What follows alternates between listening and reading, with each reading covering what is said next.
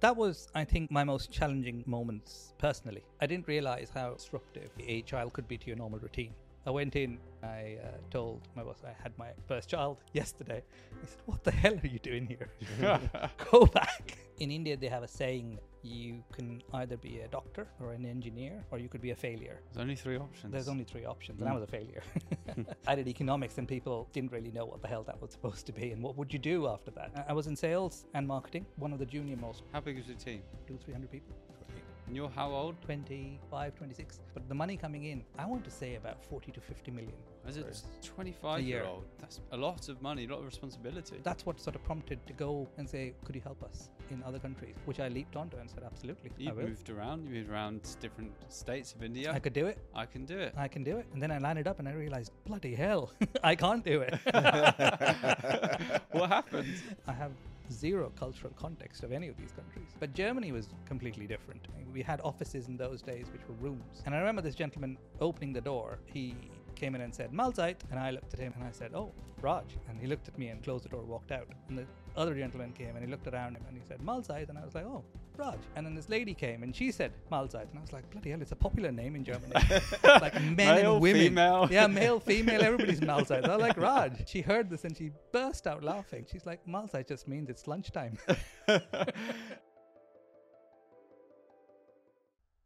Hi, I'm Raj Kumar, and this is how I became the Group Brand and Reputation Director at Aviva. This guest story starts in India, in a city called Delhi. Who would know he'd go from studying economics to insuring people's tellies? Driven to working inside of industries where others might find the fear. For example, working in engineering, despite not being an engineer. He moved to a new continent to work with no grasp of the language and used his brain to work it all out. No battle scars, no bandage. Well, that's enough from me. And in a moment, I'll take a breather. We're here with Raj Kumar, Group Brand and Reputation Director at Aviva. Excellent. Welcome. Thank you. Your life in a poem. Amazing. Actually amazing. And now we hear your life from from you, from your perspective. This is the story of how you became Raj Kumar. Take us back to where it all began. Paint the picture for us. What was life like growing up? My overwhelming sort of memories of life growing up is a lot of moving. We moved a lot. Uh, my parent uh, parents had a transferable jobs. Uh, my mother was a teacher. My dad worked across the country, and I think we moved from the time I was born to uh, 18 about seven times within the country and outside. Actually, Wow. So almost, I mean, every other year, well, roughly. every two, maximum three years in a place. Mm. and uh, it was amazing really uh, it affected me and my brother differently but how it affected me was i loved it i became a sort of an explorer a curious mindset uh, i was very adaptable Mhm. and uh, and it's funny also that you know i knew i had a set amount of time finite amount of time wherever i went Mm. and I needed to get the best out of it. So I would get out there, meet people, understand the culture, understand where I was, learn more about where I was. And what it did was I became really good at making a wide network very quickly. I guess the plus point of it was I have a wide network, really wide network. Uh, but the negative flip side of that was the deeper relationships weren't formed in my early life Mm. simply because I didn't see why I should invest so much in relationships when I'm going to move in two years, maximum three. Yeah. And back in those days, having a letter come to you post snail mail once a month wasn't the best way to actually keep in touch and form good relationships. So I guess uh, that was the sort of flip side to it. And what's interesting is when, when you told us this beforehand that you moved around a lot, we said, Oh, how many countries? He said, Oh, no, it was all within India. But something, one. one, one, I'd forgotten one one trip to Middle East. one trip to Middle year. East. Okay. but you were explaining to us, and for, for those who don't know, oh, okay, well, it's all within India, so it can't be that different. What would you say to that? India is like Europe in one sense. You move from one state to another, uh, and uh, suddenly you realize you don't understand the language. You can't read it or write it. The way people behave, what they like. We're bound by one culture and tradition, but within that, there's a massive amount of variance. And uh, you suddenly realize that you've landed almost in a new land. And I'd say, even actually, you know, if anybody's moved around in England, moving schools is a big deal. You know, when you go into secondary school, that's a big deal. Uh, but moving places and schools uh, is a very big deal when you're a kid, uh, regardless of whether it was within or outside the country. So you go to university. Eventually, you would not stay in in India. You would move countries for career. What happened bef- before that? in India, they have a saying, um, which I think I've said, that uh, while growing up, you can either be a doctor or an engineer, or you could be a failure. And uh, There's only three options. there's only three options, and I Mm. was a failure. uh, I did economics, and people didn't really know what the hell that was that was supposed to be, and what would you do after that. But uh, I was also one of those who who wanted to do marketing. I didn't fall into marketing. I wanted to study it, and I want, and that's what I did. And it made me. Uh, the reason I wanted it was because I was very curious about what makes people tick. How do you sell to people? How do you study people? Uh, and marketing is literally all about relationships, people, understanding, walking in the customer's shoes, empathy, curiosity, and I had that. Uh, and I wanted to learn about the discipline of marketing, and therefore, after my economics, I did my MBA, did marketing, and uh, again challenged myself a little bit more, and joined uh, Siemens uh, Mobile, which was, which is was actually sorry, a, a telecoms company that I joined, and again, I felt the route would be I was interested in technology. Uh, it was a time when telecoms was booming, and Siemens actually took their first cohort of non-engineers in, which was me and a couple of others, as an experiment, really. But they would put you in an engineer role. Is that right? Yes, uh, I was in sales and marketing. I didn't understand much about it, uh, but but what I did know is that I know how to do it.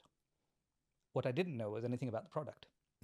I see. Uh, but my realization very quickly, I, I, I led one of the largest uh, by value sales teams in India by the time I sort of got through it, was it's all about relationships, really. Selling, marketing, you understand the customer. We used to go through tenders, and I was like, why are we spending so much time in this tender? You know, whoever's the competition, whoever's us, we'll all fill something in. We'll all say we're technically okay. Mm. it'll boil down to do you understand what they're trying to achieve? What what the customer wants. It'll boil down to the relationships you've built and the trust they have in you Yeah. to deliver when you want them to.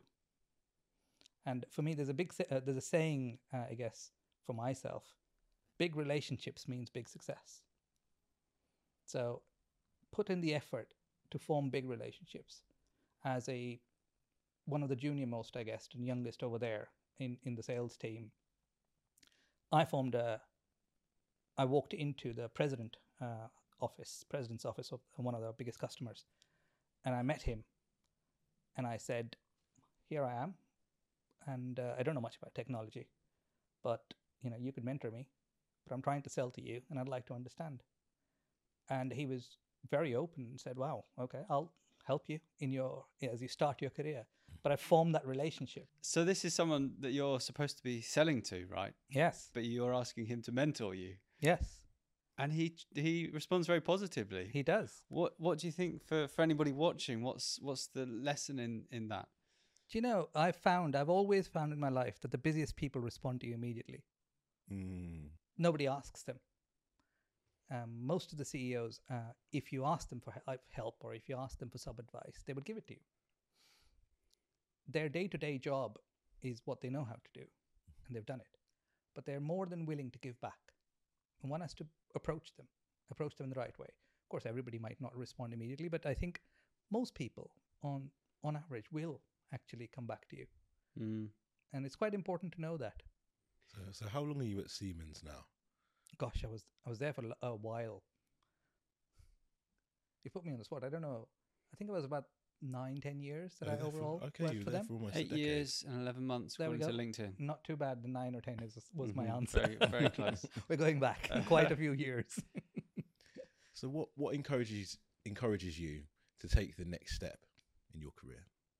uh, the opportunity actually to work for um, overall first in asia uh, to work in our asian teams and then the opportunity to work in the global headquarters which was munich and both of them really came about because of the success that i had achieved uh, in india What had you done that meant okay, this is someone we want to bring to global HQ? like I said, I think uh, we had two teams. Uh, one used to look after whatever government contracts used to come out, come out, and a, another separate division which used to look after all what we call our private operators. So in in the UK sense, it'll be like in the olden days BT and somebody looking after Vodafone and Three when BT was sort of government owned. Mm. Uh, so it was that that was the split, and I, through my work, had led by the end of it the largest uh, private team, uh, bringing in the most amount of money. How big was the team? I think the overall team was, along with all the engineers and sites and everything, that would have the Airtel or Bharti team would have been about two three hundred people. Wow. Great. And you're how old running a two, three hundred people team? Well, 25, 26. But it wasn't the people directly being run because a lot of it was what I would call engineers who'd go on site Mm. and do a lot of stuff. But the money coming in, I want to say about 40 to 50 million. Wow. Dollars. 25 year. year old, that's pretty, Yeah. pretty, a lot of money, a lot of responsibility. That is a lot of money coming in. It was our largest customer, like I said, outside of the government contracts. So it was doing quite well. And uh, that's what sort of prompted to go and say, could you help us in other countries if you given the chance? Which I leaped onto and said, absolutely. You've moved around, you moved around different states of India. I could do it. I can do it. I can do it. And then I landed up and I realized, bloody hell, I can't do it. what happened? it's uh, it's one of those big learnings that I got. So cocky 25, 26, whatever you call it, year old lands up in a new country, in charge of a new continent, looking at business in Asia, and he suddenly realizes, God, I have zero cultural context of any of these countries. Mm. I have no idea of their traditions, no understanding of their history. Even something as simple as humor, I don't know what is and what is disrespectful. Mm. No idea at all. And uh, and of course, you know, I had spent my time developing relationships. And of course, when you grow up in a country, you know, for the breadth of network that I had, you'd always find someone somewhere to get to somebody. And none of that was there. Tell us about the first week or so with the language. How, what, what were the, uh, Well, Asia was easier in that sense. I can talk about my uh, because a lot of people speak English, but Germany was was completely completely different. And I landed up in Germany, and I remember the first week this was, and we had offices in those days which were rooms. So they were, you know, each of each team used to sit in their big halls, rooms, whatever it was. And I remember this gentleman opening the door, and uh, he came in and said, "Mahlzeit," and I looked at him, and I and I said, "Oh, Raj," and and he looked at me and walked out, closed the door, walked out, and the other gentleman came and he looked around and he saw me. I was the only one in the office uh, in the room that time, and he said Mahlzeit, and I was like, "Oh, Raj." And then this lady came and she said Mahlzeit, and I was like, "Bloody hell, it's a popular name in Germany." like men Male, and women, female. yeah, male, female, everybody's Mahlzeit. I was like Raj, and then uh, but but my one of my colleagues was coming and she she heard this and she burst out laughing, and uh, and I said. Uh, What's going on? She's like, Mahlzeit just means it's lunchtime. so people have come in and said lunchtime, and you've said Raj, Raj, because I thought they were introducing themselves. and they thought, oh, he loves Raj for lunch. I wonder what that is. They're probably going that way too. Uh, so it was, uh, it was, it was very interesting. Like even these small things, and they would say, uh, "We're in a casino game," which would be like, "We're going to the casino," and I'd go, "It's bloody lunchtime. You know, why are we going to the casino?" And again, it was one of those things where you realize the casino is actually the lunch, the canteen, the cafe. I was like, "Oh, why do you call it a casino?" yes. Uh, so it was what you know these things, and I'm a vegetarian. Mm. And the other thing was, I'd go about the supermarkets looking at tins of food and going, "Does it have a picture of vegetables? Does it have a picture of meat on it? I don't know what I'm buying."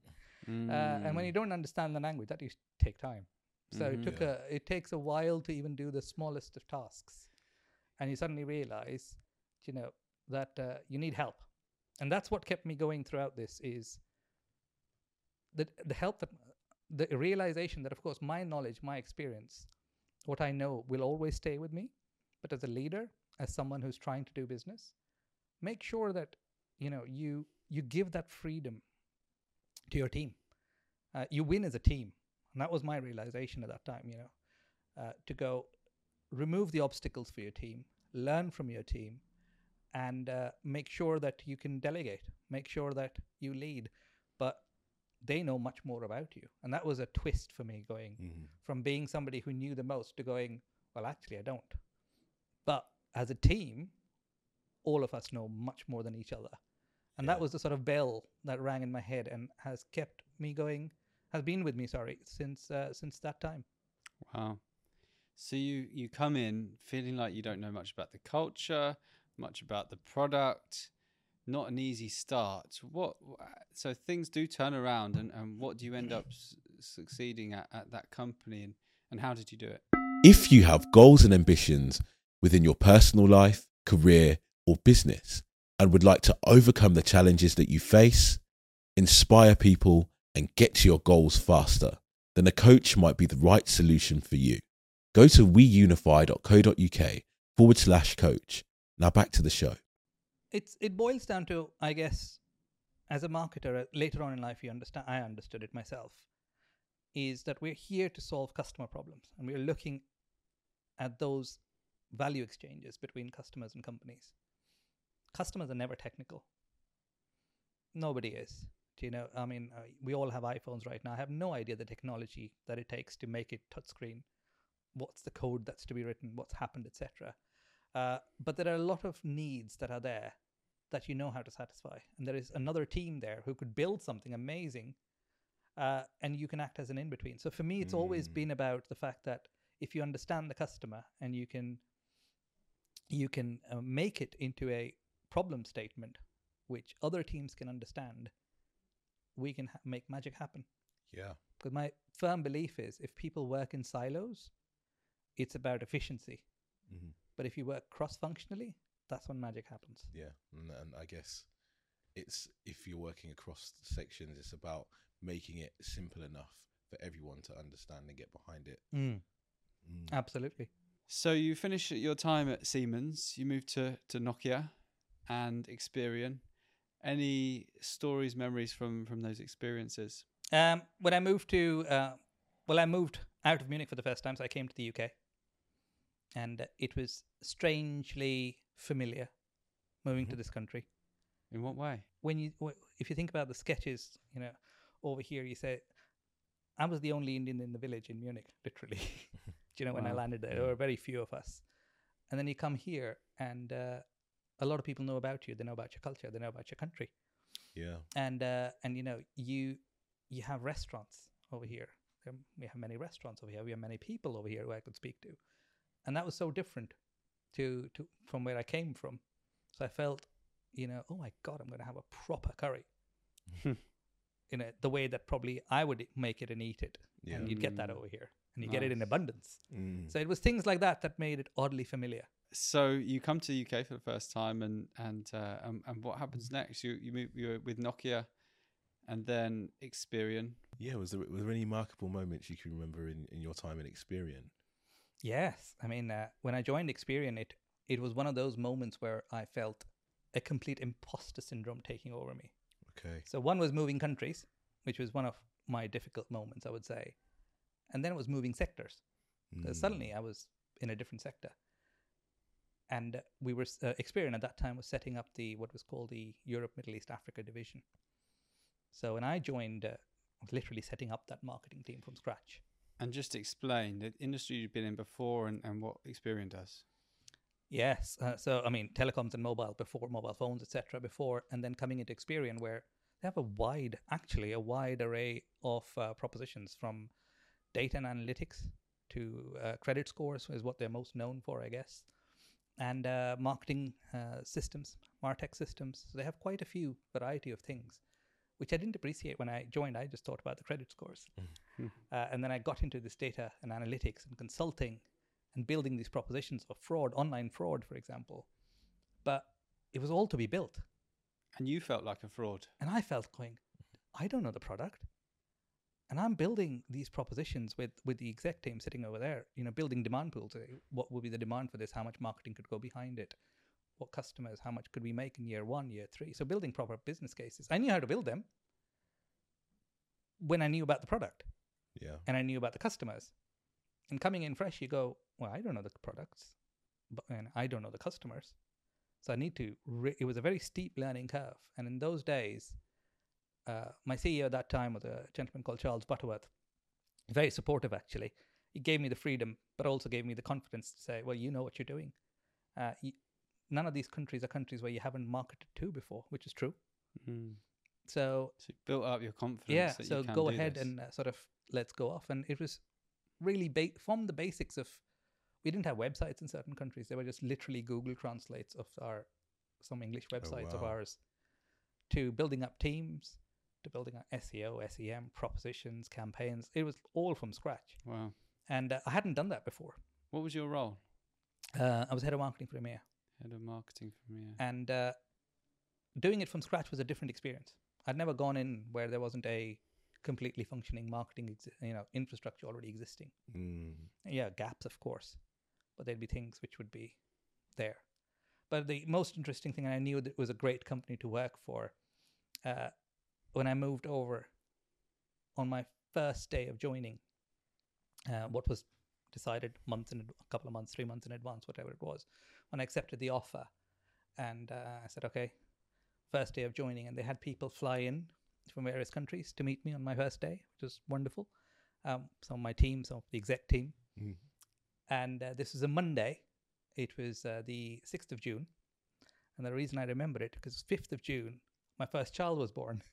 Oh, wow. So Wow. I was up all night, uh, arguably having a much easier time than my wife. I can tell you that.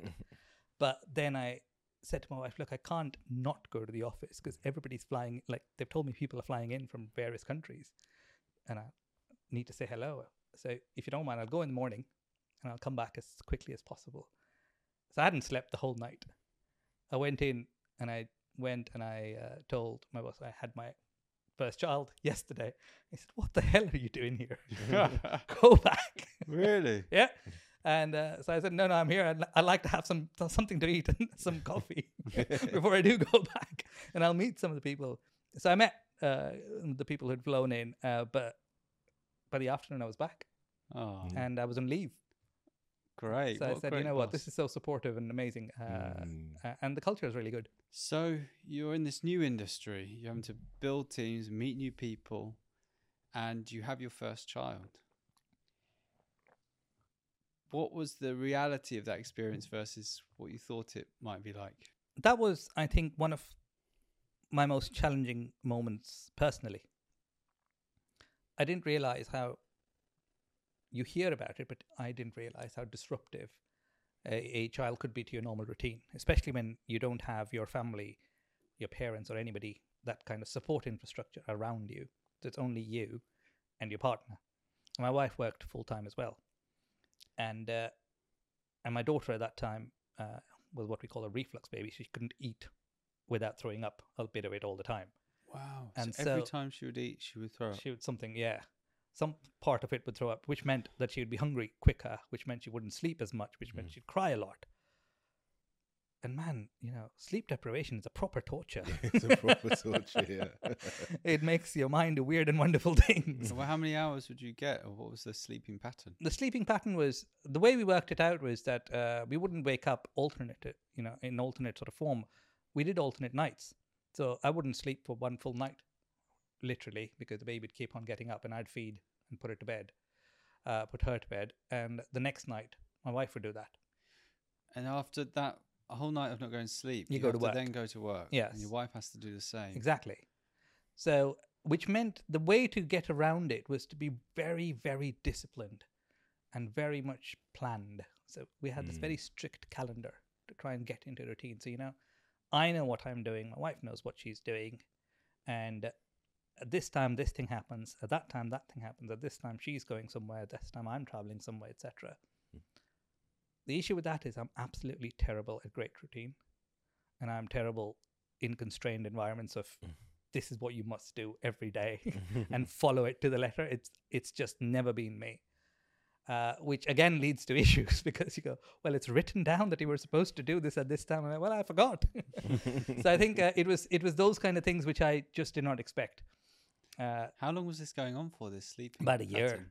Why? A year of well, no, I think for her, uh, for the sleep reflux thing was about the first six months.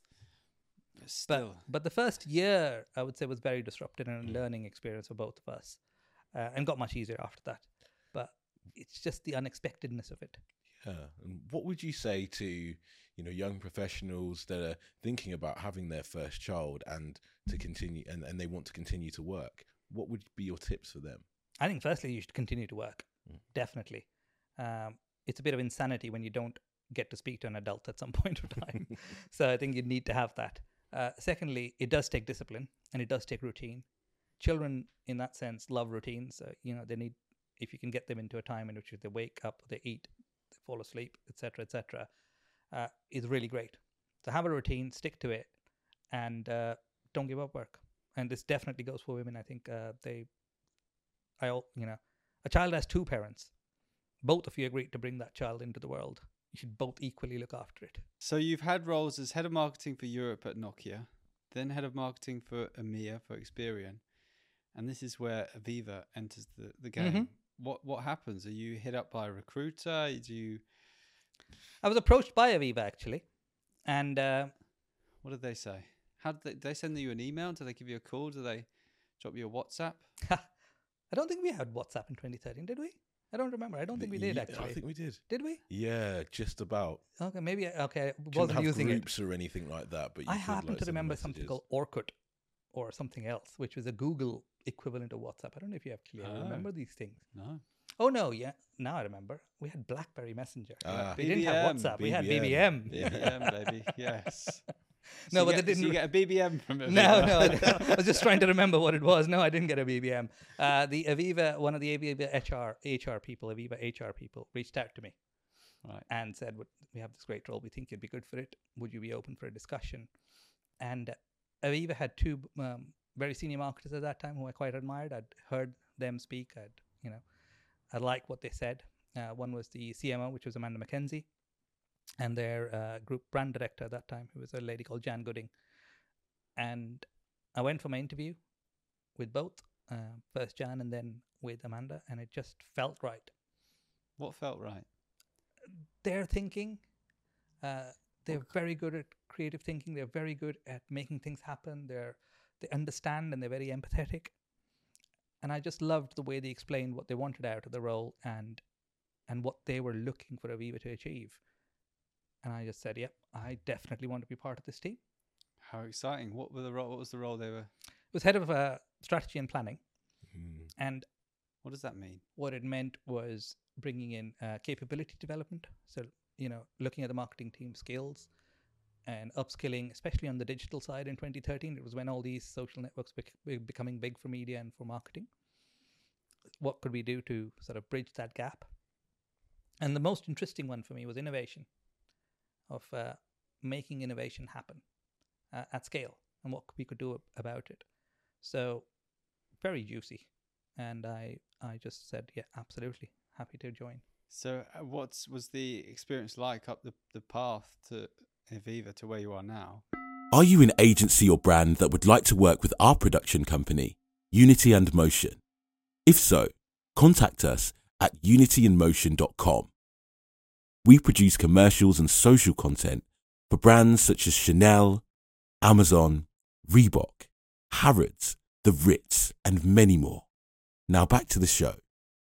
So the innovation one was really great. When I sort of did my research, as you do before you take on things, how people, employees in particular, when they have great new ideas, what they do is they either don't actually vocalize it because people are a bit scared or shy of saying something and looking stupid, or they'll tell their best mate in the office, they'll have a discussion and forget about it.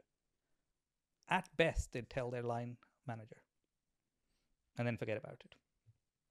And if the line manager has the enthusiasm, they might take it forward, but most times it didn't go anywhere. So essentially, you're writing this idea and throwing it in the bin. This great idea that you had was going nowhere. and my and we did an internal campaign around, you know, throw it out there because you don't know what will happen. And I wanted to make that vision come to reality. But the process was very analog. It was really akin to having a suggestion box Mm. and writing into the team and telling them your great idea. Very clunky, very analog. And I wanted something which was much more organic, and which would really encourage cross-functional ideation. Even that's not a word, but ideation.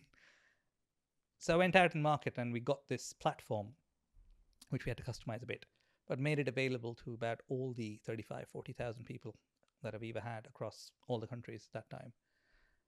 And they could log in and you could write down your idea. And my hope was that people would look at these ideas, build on them, or get inspiration from them. So we did this campaign internally, got the system working, jumped a lot of IT hoops to get the system working. And then we sat, crossed our fingers, went, I hope this thing works. and uh, the moment somebody put up an idea was one of those clapping moments going wow it actually works somebody's actually put up an idea and and they've done it they're quite brave because their idea is open to be seen by about 35,000 people across Aviva And that that's the amount of people you're putting this out to. That Yeah. Your idea is going out to 35,000 people. yeah And if it tanks and is rubbish, 35,000 people are going to think, don't know about Yes. Raj and his, his innovation. but it wasn't. Raj at that point in time but what I was worried was that whole project is you know lost Uh, Yeah. But, but somebody the- put up this idea and it wasn't a seeded thing. I didn't ask somebody to put it up. Uh, somebody put up a genuine idea and i was like well that's part one but i want to see if something else would happen. And i really knew it would work when somebody commented and said oh that's a i thought about something similar but what about this on top Mm. so somebody built on it. Mhm. and i knew then it'll work. And in this period of about three or four months we had 800 plus new ideas. Wow. which people across the world were working on Brilliant. And that's what I mean, sorry, is, is your your team's idea to put this yes this functionality out there was a risk. You know, Yeah, what if nobody risk. put any suggestions in and you put all this time, money down and nobody nothing happens It. yeah What a scary thing. But people did. People and did. and uh, there were so many so many new ideas beautiful wonderful ideas and what we did was more an x factor after that which was the ideas that we thought would have the biggest impact across our different markets uh, positive impact and but need a lot of money or resource behind it. What we'd do is we'd ask people to work on these ideas and present them to the exec and we'll take a top 10 out and sort of you know make a make a day of it. And we flew teams from singapore to poland to everywhere and they presented their ideas to the exec and the best ones got all the big money to make things happen and uh, it's wonderful to see that all come come to life really Mm. What kind of money would be invested into these projects? a lot depends on the different kind of project because sometimes you need um, to build from scratch but others are changing a process completely which is not necessarily money but needs a lot of tinkering around how you are as a company uh, placed which is you know how you've thought about teams and processes and operations and it's like a ripple effect you know you change something there and you have to change the entire process Yeah. um, so th- there were a lot of thing moving parts to it I think what's great about that is often we hear that these strategies come from on top. They come from global or they come from the holding company. And the people who are actually on the ground within a region or a country are going, that's not going to work. Well, but it seems like this allows people almost from bottom up to say, here's some really innovative ideas and actually get them to come to reality. Yes. And that's how you create innovation at Aviva. Absolutely, absolutely. You're absolutely right. I, I- what I would say is the strategy still comes from the top. We want to achieve X, Y, Z in mm. ABC markets, and we'd focus on, you know, ABC, on one, two, three. Sorry, but what this does is goes focus on one, two, three, product one and two and three in my market. But here's product four, and I could make that more efficient. Or here's Mm. product six that I could make more effective. And in the one, two, three, by the way, have you thought about this? Because this could get us more. So what it does is it gives us the the power to make so much more of what we have. And that is very Yeah. important. And sometimes you're absolutely right. You'd go, here's a new revenue stream you guys haven't thought about. What about this? And you go, oh my God, absolutely, let's go for it. Mm. So, uh, so this is uh, yeah a way to, to create innovation within the company, and um, it's been is, how long has it been going now? we well i don't look after it now but innovation is slightly different but the platform is still there, and it's been going well nigh on for nine, ten years now. Wow. And you you make your way up through the company. You join in 2013, and you become group director of reputation and brand governance, and then group brand and reputation director. What do you think it was that you did in your roles that allowed you to elevate up the, the career and company for others who want to to do the same? I think uh, what what really helps is having a vision of the future. Um, all leaders, when you want to get people to to go, all leaders would like to have people go working in the same direction. So you have to paint that vision of the future, which is enticing for everybody. And if you're in a department, well, what is that future? If you're in a smaller team, well, what is that future? How are you helping achieve what your overall company wants to achieve? And how are you a part of that? So I, I strongly believe leaders paint futures uh, that everybody wants to be involved in making happen. The second is engaging people, engaging people cross functionally. Because, you know, the different stages, I guess, of of a professional for me is like you you're a drafter when you start.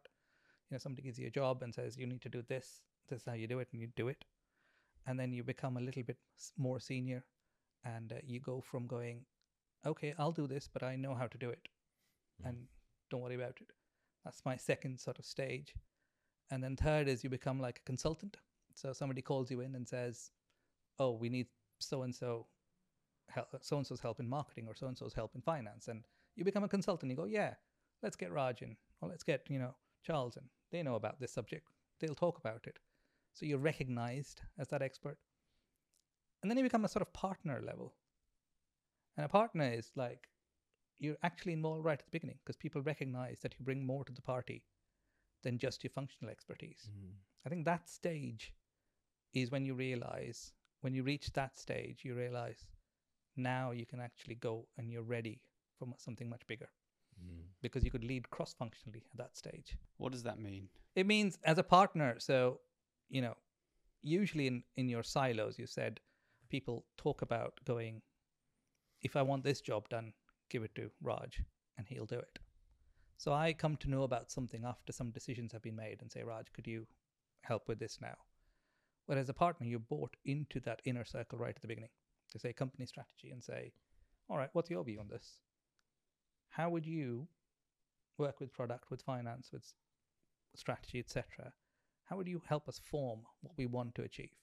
Mm. So you are influencing across the organization, across the functions at that table. Not just representing your function. The difference is you're not representing your function at that time. You're representing your company Mm. as an equal member of that table. And what are the types of roles at that table?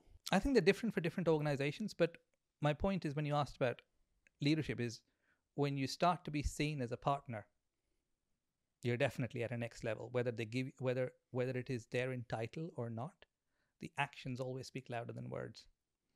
And if you've been invited into the strategy session or if you've been invited into places where you weren't before and it's right at the beginning, you mm-hmm. know you're you're at the next level. Yeah, you know And your voice is valid. your voice is need you. absolute 100% your voice is valid heard and uh, actually acted upon.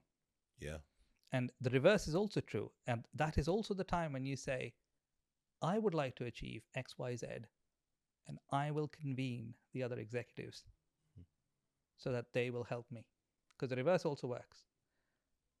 And that's a key crucial moment too because you say look i have an issue all the other execs i'm calling you guys to come and help me sort this out and they will all come. And so you realize that you're an equal partner. Mm. Mm. and those are actions that ha- start happening and you go okay you know this is this is next level. And people can see it. Uh, people say you uh, sometimes people say you act the role you want to be in. I'm not very sure about that because you could be an absolute prick because there's somebody else over there acting the same and somebody else over there acting the same i think you start to show that by um, by delivering and by impacting by encouraging by influencing by delegating and a big thing for me is being ambassadorial. It's a big part of leadership that people that I learned at least very late in my life. Because sometimes I remember when I was junior, I used to say, "Well, th- that guy, he just manages upwards," or that lady, you know, they just manage upwards. Mm. Well, a big part of a leader's job is to is to make sure that you know they they're talking and making people understand about what their departments are doing. I mean, you look at leaders of countries, you know, they spend so much of their time also outside their country Mhm. at a world stage because you're, you know, you're representing Britain, US, India, whatever. That's an ambassadorial part of leadership. Uh, because you're also developing the talent within your within your departments, within your countries, showcasing those talents. And that's the same role as a leader would have in their company. And uh, so the ambassadorial part of it is also quite important. What should you not do if you want to reach this partner level, you know, in a, in an organization? That's such a difficult question because I because I feel there are so many different type. There isn't one type of leader, and my personal belief is you uh, you know when you think about leaders, think about uh, Trump, and think about Obama. Think about Steve Jobs. Think about Musk. Think about you know there are so many leaders come in so many different guises with so much uh, difference about them. But what they are is authentic to themselves. So i feel for me a lot of time is probably spent seeing what is the similarities between the different leaders? And therefore what qualities you need to have? I don't believe in that. I believe that you should be authentic to who you are. And if you are authentic to yourself that's the number one rule for me for leadership because leaders are true to themselves and if you're not true to yourself how can you be true for others Mm. so for me authenticity is really important so to answer the question in a slightly different way uh, what you shouldn't be is not be don't be not authentic gosh that's a double negative but what you should be is authentic I understand. what if I'm listening to that? I'm going, okay, all good and well. Be yourself, be authentic, but I really struggle with that. You know, what ways have you managed to stay authentic to yourself? Grey Matter's new business tip for today. Stay true to your values and be prepared to walk away. If the chemistry with a prospect isn't right, or if the minimum budget or type of work doesn't meet your criteria, then don't drag your team into a pitch process. If clients are showing a lack of transparency or unwillingness to collaborate earlier on, then these are the red flags. Grey Matters is a straight talking business development consultancy that empowers agencies to position, market, and sell themselves for new business success. Very good question. I think uh, what that really comes across as is what are your values?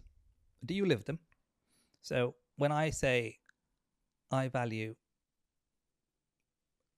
my team doing their best and enabling my- my team to do best, how that comes across is I delegate. I don't hold anything. Um, I'm there to remove obstacles. I'm there to guide. I'm there to be an ambassador for our team, etc. The rest of it I'm enabling you as my team to one day replace me, actually. Hopefully. Uh, so for me, the authenticity comes from the fact that I know how I am. I know my curiosity would be always there to always question status quo. So being authentic would be for me to go, that's done that way, and I'd go, great, why? And it's not coming from a place where I feel I can make everything better, but it comes from a place where I want to understand why it's done the way it's done. And then think about what I could do differently. And if it's perfect, it's perfect. What about for people who feel like they can't be their authentic selves where they are? I think it's a very difficult position to be in. I've been in that position before myself, where um, when you first land and you, as human beings, we all try to fit in some, you know, we all try to fit in. I think there's a difference between trying to, between fitting in within your own authentic self and changing who you are as a whole. And that is that if you have to change who you are, then you shouldn't be there. That's not the place for you. I remember having this conversation around uh, BAME uh, representation in the in the business world and how low it is uh, at senior levels. And we were having this discussion, and one of the people said, "Oh, you know, in recruitment, we should uh, take out the names uh, when the CVs come through, because obviously there's a immediate bias, you know. So Yeah. maybe take names out." And that really hurt me, and I said, "No. If there's one thing we've learned from people who've done this, and which would be the LGBT community, and you know, they talk about pride, and that comes from being themselves. You should be proud of who you are." And for me, that's the same when it comes to BAME. If I have to n- erase my name, that's a big deal. Yeah. I would like to be proud of who I am. So for me, it's that kind of thing of if you really can't be your authentic self, then that's not the place for you. And there will be many other places where you can be your authentic self. I think that's that's a theme that's come up a lot over over this this season that we've been shooting in terms of if you're yourself, if you truly care about your work, if you truly care about your team or your objectives or your task, it will be noticed. You will be supported to grow within that.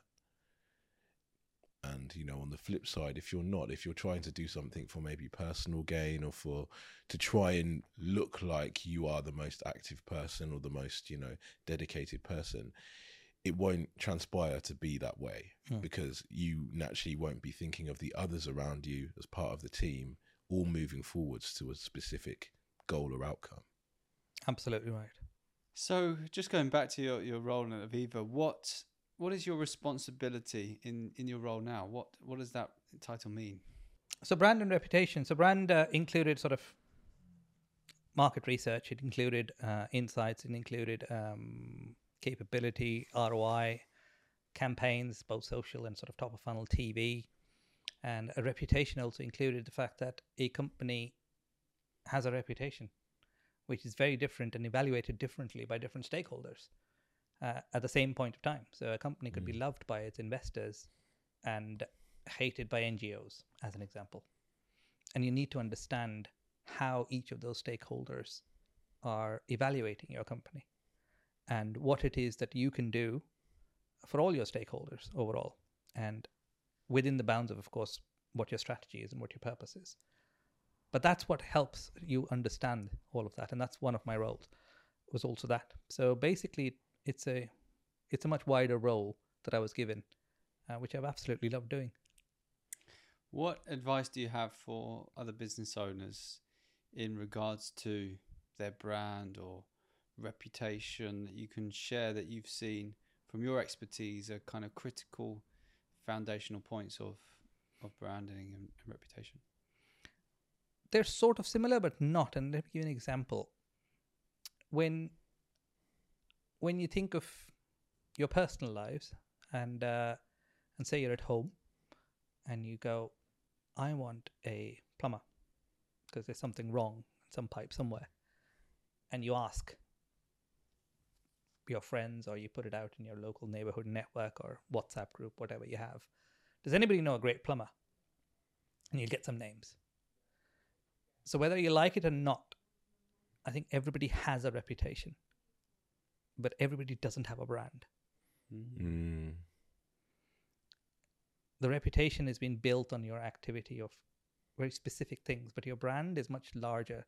It's all the sort of things that associations that go around a brand, which might be very different for different people. Some might have only seen you in an ad, some might have experienced your service, some might like what you stand for, some would like how you make your products environmentally friendly, uh, etc., etc. There are a whole host of reasons why people will interact with, love, hate uh, a brand, and all these mnemonics is what makes that brand. Whereas a reputation is slightly different, and uh, and is judged purely, I guess, on actions in that sense. And you can Mm. have obviously as you go large and larger companies the brand and reputation starts to get a bit blurry because your reputation affects your brand and your brand affects your reputation well, you know it's a, it sort of gets blurry but when you're in a small medium company you may not remember the brand at all but you know that john is a great plumber but you don't know that john works for p&b plumbing or anything like that Mm. Understood. And what about for for Raj Kumar? What is next for you personally? Have you got outside of work? Are there things that you'd like to do that you haven't done yet? that I haven't done yet. Well, there are things outside of work that I do currently, which is quite interesting. So I'm a non-exec director for two uh, non-profits. Okay, what are those? Uh, one is the Prince's Teaching Institute. It's one of Prince of Wales' uh, charities, and the other is the governing body for swimming, which is Swimming England. Mm. So uh, they are very varied, uh, very different to my day job. What is your role as, as non-exec director? What does that entail? It's different things actually, but really you're there to help guide that particular company in in in your best capacity as an ed, which is look at the strategy, look at it, look at it financially, whether it's being run properly, uh, in the best interests of uh, of the uh, of the people that it's meant to help the most, and how could it do better. And so for the uh, for the PTI, it's all about inspiring teachers, uh, because teachers, you know, we're we really need to keep hold of our good teachers, make sure they don't they're not overwhelmed by the need for grades to leave, uh, by the pressures, and not to be bound by the grades either. You know, you teach a subject, you don't teach them to get a grade, and we I think you know people teachers do need that inspiration as to why they joined, just to remind them again what was great about why they became a teacher in the first place Mm. for swimming it's it's a particular uh, thing again which is i learned to swim quite late in my life i could swim sort of paddle dog paddle i, I guess but proper swimming much later in my life as a teenager 17 18 actually so and and i found that in particular diversity in swimming in the uk is is, is an issue uh, of all sorts whether it is of uh, diversity of of income uh, or or race, etc. And I think it's an essential skill, really, uh, that people should be able to enjoy Mhm. and learn, just like riding a bike. So for me, it, it's the one of the other things that drew me to to that was how could we give the health benefits that swimming brings to to a much wider section of society. Love that. If I'm listening, I'm like, oh, I'd love to be a non-exec director. How do you put yourself in those positions, and how did it come about for you? People reached out to me, so I don't know how you would go about becoming a non-exec director, but there are ways and means. Uh, right now, actually, uh, the best way I would say is a lot of companies actually do hold sessions on uh, for their own employees about how to best become non-execs Mm. and help out. A lot of uh, the FTSE companies do that already. There are also um, a lot of external sort of courses and help avail- available as to how you could become a good net and what's your what's the expectations. I would say do that. Uh, but if your company offers that first step, definitely, you know, there'll be charities that your company supports, there'll be causes that your company supports. Go out and help. Uh, first step would be just go out and help Mm. and offer your help and then see uh, whether you know that's something that you could the most important thing about it is offer your help of course because what i would say is it gives you the knowledge of whether you can spend enough time for that cause. Yeah. if you can then if you're sure then that on a consistent basis you can take time out of your life of your working life to help on that cause then you know that you can do this properly.